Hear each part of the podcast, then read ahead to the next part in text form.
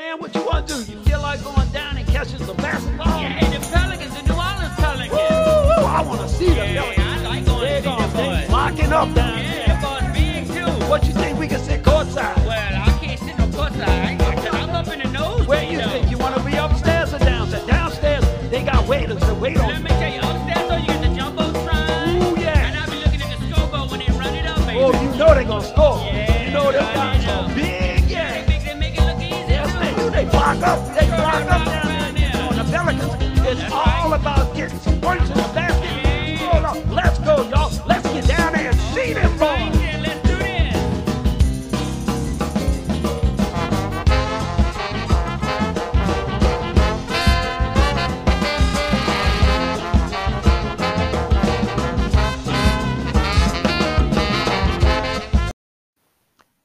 Welcome, welcome, welcome to the first ever episode of the Pelicans Krewe podcast.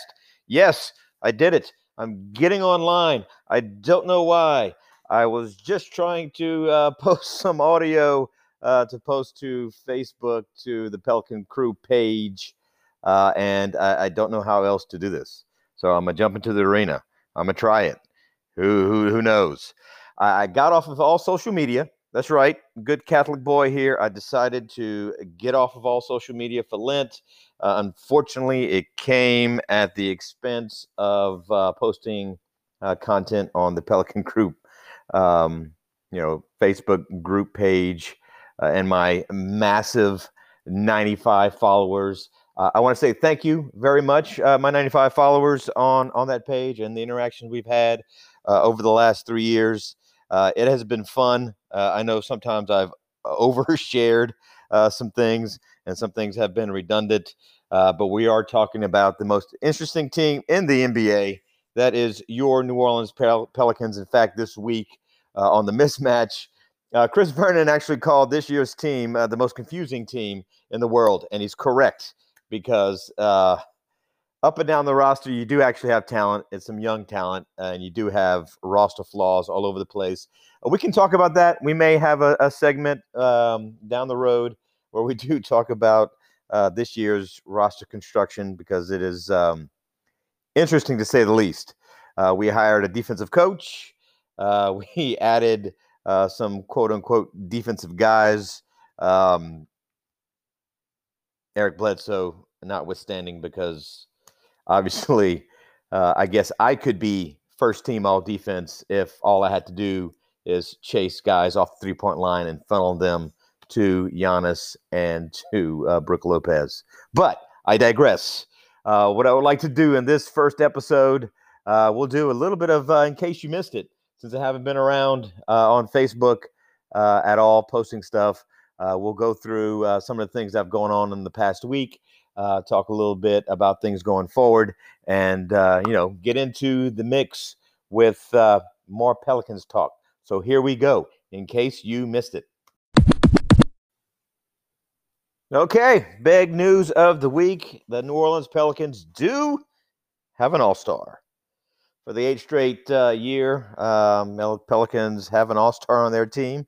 Uh, that is actually the longest streak uh, in the NBA for a, team, eight years uh, to have an All Star. That's right. A little nugget of information there that uh, doesn't really mean much, but that All Star's name is not Brandon Ingram. It's actually Zion Williamson. Well deserved. We'll talk about Brandon Ingram in a minute, but Zion is killing it right now. If you uh, watched the games in the, this last month, uh, looks like Stan Van Gundy has switched to focus a little bit. Apparently, the defense is not coming together. It's it's not happening right now.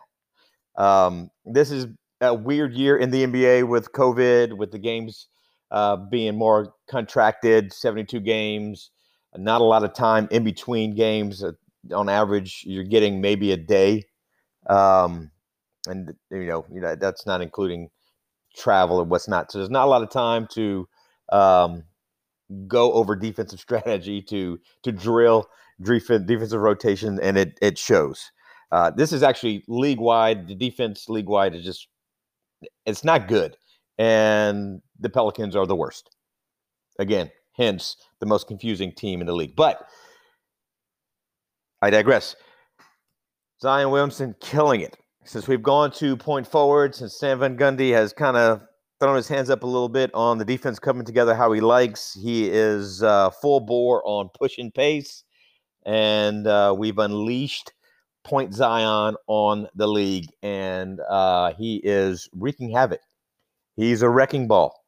He comes downhill 30 feet down, and guys are making business decisions and just moving out of the way. Uh, just note, I've never seen a guy who's 6'6, 270 can jump out the gym, have such touch on the rim. He goes up, maneuvers his body, uh, plows through several players, and scores at a ridiculous pace. He's scoring at 62% um, from the field, and that is within four or five feet of the bucket. He's scoring 26 points a game. There's only been two people in the history of the NBA to ever do that. One's named Kevin McHale. The other one is Charles Barkley. Again, two All Stars, uh, two of probably the top 50 players ever in the league. And neither of those guys were doing that when they were 20 years old. And Zion Williamson is. He cannot be stopped. Uh, he's got good enough handles to, to handle it up there at the point. Uh, he's got great vision and court awareness. Um, he's been able to uh, create space. In fact, it's it's the weirdest thing if if you've watched the NBA over the last several years. Typically, uh, they talk about your three point shooters having uh, court gravity. Uh, so basically, uh, a guy who can shoot from the outside very well. Uh, when you're rotating the defense, they have to go out and guard him. Uh, so he's pulling people away from the lane, creating space. With Zion, it's the exact opposite. Everybody in the league knows they can't stop him, so everybody's converging on there and he's opening up three pointers for guys like Lonzo Ball, uh, who's an enigma. And one day we'll talk about Lonzo, uh, but right now we'll leave it at that. He's having a great February. Uh, hopefully it lasts. Um, last year he had a great February, and then COVID hit, and then they came back in the bubble, and it was like he turned back into a pumpkin. So I digress. Zion is the All Star. As far as Brandon Ingram, he is actually hitting uh, identical numbers as he did last year. Um, the only problem is, as far as his All Star uh, selection and not having that, it's uh, very rare that you get two All Stars on a team with a losing record. So, if they played a little defense, maybe, maybe um, we would have a better record. But that is that. So, Zion Williamson is your All Star uh, this year, and there you go.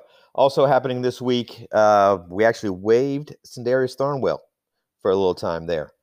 He was slated to have his contract guaranteed just based on the parameters of the contract, so they waived him, uh, but then they picked him back up on a 10 day. Um, he's a good guy to have uh, in the locker room. Uh, very funny guy. In fact, he's a he's a great follow on Twitter. If you're on the Twitter sphere, uh, look up Sindarius Thornwell. Uh, you will not be disappointed. So, also uh, some NBA news. Uh, looks like uh, Minnesota has a new head coach. That's right. They plucked uh, ex uh, Pelicans assistant coach Chris Finch to take over uh, for the now now relieved of his duties. Um, I don't know his first name, but Saunders. Um, he he got, he's gone now, and Chris Finch is in. pretty odd to do that in a season like this one. Uh, but apparently, the general manager of the Minnesota Timberwolves has history with Chris Finch, and that is that. They are going to try to rectify that this midseason. Um, and I guess sometimes, just like everything else in the world, sometimes it's not what you do, it's who you know, so you get a job there. So, as far as the Pelicans go, they did have a few games this week. Uh, if you were able to watch some of that, some of that. Uh, the last five games, I do believe uh, they have gone um, two and three. Uh, the two wins coming uh, one against Boston. If you're over to watch that last Sunday, that was fantastic. Uh, it was, it, was, a great game from top to bottom. Went into overtime. Actually, they Pelicans probably should have closed that out in regular season. I mean regular um, regular regulation, but whatever. It's the Pelicans. Uh, but they ended up pulling it out. I was nervous uh, when they went into overtime. Typically, the Pelicans aren't very good in overtime, but they were able to do it this time. Um, so you got to see one of the coolest moments, just highlighting how dominant Zion's been on the offensive end. Um, in a critical moment, he absolutely destroyed Tristan Thompson. Now, Tristan Thompson's a big boy. He's been around a while. He's played on championship teams. He's a man. And Zion Williamson totally flattened him and scored in a critical moment. It was great. Uh, the other win was against uh, the Detroit Pistons in a very, very, very sloppy game. Uh, it was pretty tough to watch for most of that game. Uh, again, except for Zion Williamson. Uh, if you want to see some amazing athletic feats, just highlight some, uh, just look up some of those highlights on YouTube. there's one where you see this guy, a 6'6, 270 pound man, going 94 feet in four seconds to score. And when I tell you, brother, everybody was getting out of the way uh, of that. Uh, and I did I did a little research because it's just kind of interesting, kind of comparing this to the NFL because uh, Zion was pretty fast, and the only name that came up to mind um, that I could try to compare to on the uh, NFL side is, Derrick Henry. So I kind of Googled, okay, how big is Derrick Henry? Because he looks massive on the NFL. Derrick Henry is 6'3, 238 pounds. Contrast that to Zion Williamson, who's 6'6, probably closer to 280. I said 270, but it's probably close to 280. But holy crap, dude. I don't even know. I didn't know how you guard that. I, I, I don't. And leave that alone. But anyway, so going forward, the Pelicans' um, next four games before the All Star break, uh, they have some winnable ones. Uh, they play tomorrow against the San Antonio Spurs. Uh, the Spurs are the Spurs. Uh, Gregg Popovich coach team. Uh, don't make mistakes. Uh, they've been able to um, win actually the majority of the games. They're 12, they're, they're 16 to 12 right now. Uh, currently sitting sixth in the West, which is str- which is odd. I don't know how they they're doing that. Uh, they've been hit by the COVID protocol bugs uh, for the for the last few weeks. They've been out some uh, some of their main guys. In fact, tomorrow I'm pretty sure they're not going to have um, DeMar DeRozan. He's still in the. Pro- uh, actually, I think he may be injured. But anyway, I have to look that up, and I'm too lazy to do that. So bear with me. But they do have a few guys uh, in the protocol. One guy that will be there is LaMarcus Aldridge, and if you've watched the Pelicans over the few years, LaMarcus Aldridge has been a thorn in the side. Um, he is actually just usually becomes a Superman. In fact, just like Mason Plumlee uh, for, for, the Pistons the other night, who just all of a sudden became an All Star against the Pelicans. Uh, that's LaMarcus Aldridge. So fingers crossed that they can take care of business. The Pelicans can and, and get a W, and then they come back home uh, for three more games. Uh, first game, uh, I believe, is don't get me wrong here. Let me hurry up and scroll through, but I believe it's it's uh, Monday, Monday night. They play the Utah Jazz, and just don't get your hopes up. Utah is playing really well right now. Uh, they're that one team um, that you have every year that is the regular season king. They're killing it. Uh, whether that translates in the playoffs, I don't know. Um, recently, it really hasn't. Last year was the Milwaukee Bucks. They were the regular season kings, and they couldn't do it in the playoffs. Um, of course, I'm not going to hold that against them because it was weird. You had the break and the bubble, but regardless, it necessitated the Jrue Holiday trade, um, in which uh, we get the lovely Eric Bledsoe out of that. So we'll put a button in that. But anyway, so Utah, and then um, the next couple of games are winnable. Uh, they got Chicago, and then they got Miami. Uh, both games are very win- winnable. Um, we all know what happened in Chicago. Uh, Zach LaVine went off on the Pelicans, uh, three point barrage, uh, but that's the story of the season. Apparently, uh, Coby White in that game went off from three point land. So, hopefully, at home, we do a little bit better. Hopefully, we can get a little revenge and, and beat Chicago. And then we play Miami. Uh, played them earlier in the year, played them tough. They were playing a lot better. Right now, Miami is not playing very well. Uh, so I think that's a winnable game. if the Pelicans can go uh, three and one in the next four, which I do believe is doable, uh, they will pull within two games of 500 uh, before the All Star break, before going into next season. I mean, uh, the second end of the season, which that puts them in a good spot. Right now, they're in the 11th spot. They're a few games out. In fact, this year is so weird as far as uh, teams go and as far as the league goes in general. Uh, even though uh, the Pelicans are 14 and 18, and realistically, they're still only like four games out of this uh, the sixth spot. So they're not far behind uh, the San Antonio Spurs in the grand scheme of things with a lot of basketball to play. So if you want to keep your hopes up, that's fine. Um, his team has been hot and cold and inconsistent. That's probably due to some youth. Um, I know at the beginning of the year, I was asked, you know, how do I think they would do? Uh, it honestly all depends on Zion and Brandon Ingram. We're going to live and die by them, and that's what's happening now. Is they're learning how to win and how to be a team and how to talk defensively, and not doing a very good job of it.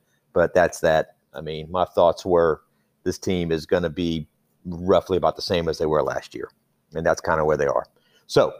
The second half of the season schedule is out. Look it up online if you want to. Uh, the long and the short of it, basically, uh, in March there is some uh, a good bit of home games. The Pelicans typically have done a lot better at home. So there is some ground that can be made up in uh, March, uh, but in April and May to end out the season, there is some tricky, tricky uh, away games uh, and some back to backs and things like that. So we'll see. We'll see how they finish out. Finish out. Uh, the goal is still there. They still can technically get into the play-in. Um, whether they do that or not, I don't know. Uh, if they don't, it's not a bad year to be in the draft lottery. Um, any pick from one through twelve this year, actually, any pick deeper than that is is going to be good. There's a lot of talent, uh, so keep your hopes up. The good thing is, is looks like we're seeing Zion turn a corner uh, offensively, especially. Uh, he's actually looked a little bit better defensively. Uh, Brandon Ingram is kind of staying steady. He's kind of flattened out to what he was last year. Um, the Enigma, Lonzo Ball, uh, has had a fantastic February. Uh, I was on the bandwagon to trade this dude as soon as he lost to his little brother on, um, excuse me, on national television. I mean, you can't do that. Tommy, I love you, but uh, if we ever tried to play again, uh, in my weak, broken old ankles, I, I would break something uh, to not to lose to my little brother. That's just that's just what it is. But he did, and he looked down. Uh, he's a confidence guy, and when his confidence wanes, so does his game. But he's playing really well now. Uh, I thought I would say just get off the the Lonzo train, but uh, right now I think you hold serve, and hopefully uh, at um, this offseason, you sign him to a very tradable contract uh, because you may need to in, in the future because he's the enigma.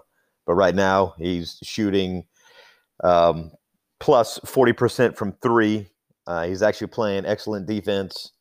Um, and I mean, the last game against the Bucks, he actually was six for 10. So that's 60% on pretty high volume. Uh, so he is our three and D guy in the starting lineup. Uh, that that's that's what he is right now. Um, Josh Hart is playing really well. I think we could sign him. Uh, he's very good. Uh, so as of right now, putting this out there, let's keep the Beignet boys together. Uh, if you don't know what I mean, uh, when the Laker guys came over, Josh Hart tweeted out that he calls them the Beignet boys, and I've been calling them the Beignet boys ever since. So Brandon Ingram, Alonzo Ball, Josh Hart, hashtag Beignet Boys for life, at least for another year. So that's how that goes. Thank you for listening to the first episode of the Pelican Krewe podcast. Again, I think I'm going to have to publish this to the world, uh, but I'm going to try to get this up on the Pelican Krewe uh, page for Facebook. and, and maybe kick off a few of these uh, here and there, uh, at least during the season of Lent, um, while I'm not posting on social media because I'm trying to be a good Catholic, uh, even though uh, it's it's only been a week and it's been pretty challenging. I'm not to lie. But until then, thank you so much. Enjoy. Watch some Pelicans. Get mad. Get happy. Watch Zion dominate. Whatever you got to do. But anyway, go Pels.